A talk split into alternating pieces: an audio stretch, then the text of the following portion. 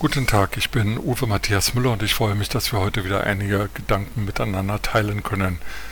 Volodymyr Zelensky, der Präsident der Ukraine, verlässt sein Land nicht. Er flieht nicht, er reist nicht ins Ausland, sondern er bleibt in Kiew und wendet sich in regelmäßigen Ansprachen an sein Volk.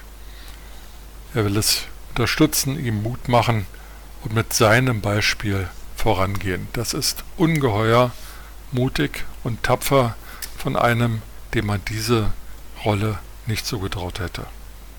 Zelensky hat in den letzten Tagen über Videoansprachen an das britische Unterhaus gehalten, an, die, an das Parlament der Europäischen Union und gestern an den Kongress der Vereinigten Staaten von Amerika.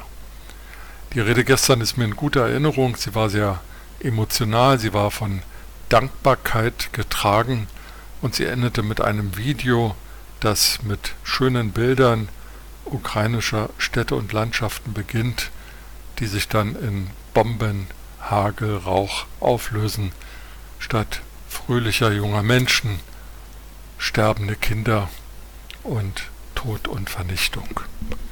Sehr eindrucksvoll dieses Video, das für eine Flugverbotszone über der Ukraine warb. Diese Flugverbotszone wird ja von der NATO abgelehnt, weil man Angst hat, durch sie in einen Krieg mit Russland gezogen zu werden. So fliegen also russische Bomber ungehindert über die Ukraine und bombardieren Krankenhäuser, Theater und Wohnhäuser. Heute nun um 9 Uhr hat Zelensky eine vergleichbare Ansprache an den Deutschen Bundestag gehalten. Der Tenor war anders. Ja, er hat sich auch bedankt, aber er hat vor allem auch gesagt, dass Deutschland eine Mitschuld an der jetzigen Situation trägt, weil man jahrelang sich zu sehr in Abhängigkeit von Russland gebracht hätte und er nannte in diesem Zusammenhang explizit Nord Stream 2, die Gasleitung aus Russland. Die Abgeordneten des Deutschen Bundestages haben seine Rede aufgenommen.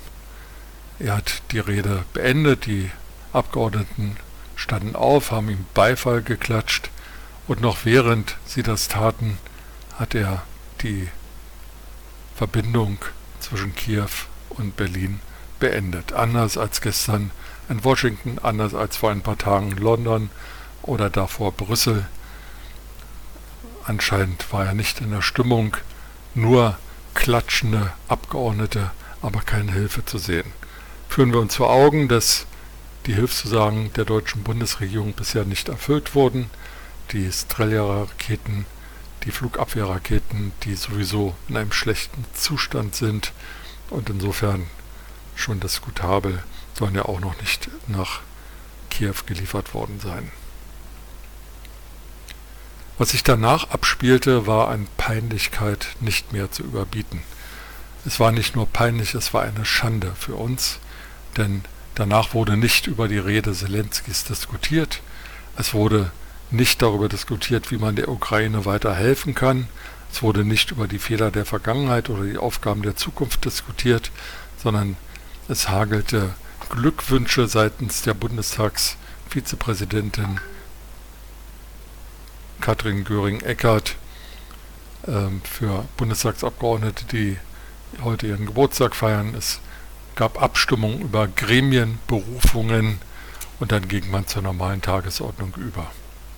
Die Forderung der CDU-CSU nach einer Sonderstunde Diskussion über die Lage in der Ukraine, vorgetragen durch Friedrich Merz, quittierte Bundeskanzler Olaf Scholz mit sichtbarem Grinsen hinter seiner Atemschutzmaske.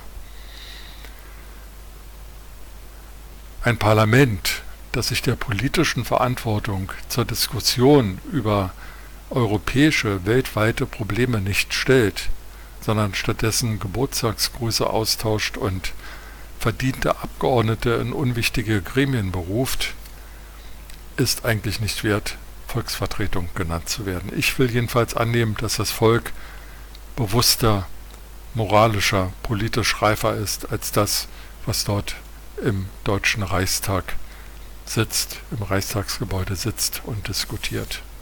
Heute habe ich mich geschämt, Deutscher zu sein.